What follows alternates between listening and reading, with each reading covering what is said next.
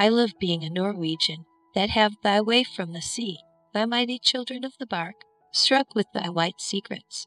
Fair was the mead, thy silver throat hold me of its perfumed brow, Cool as dew, for thy sweet sunlight, To the bright day of thy smell of May.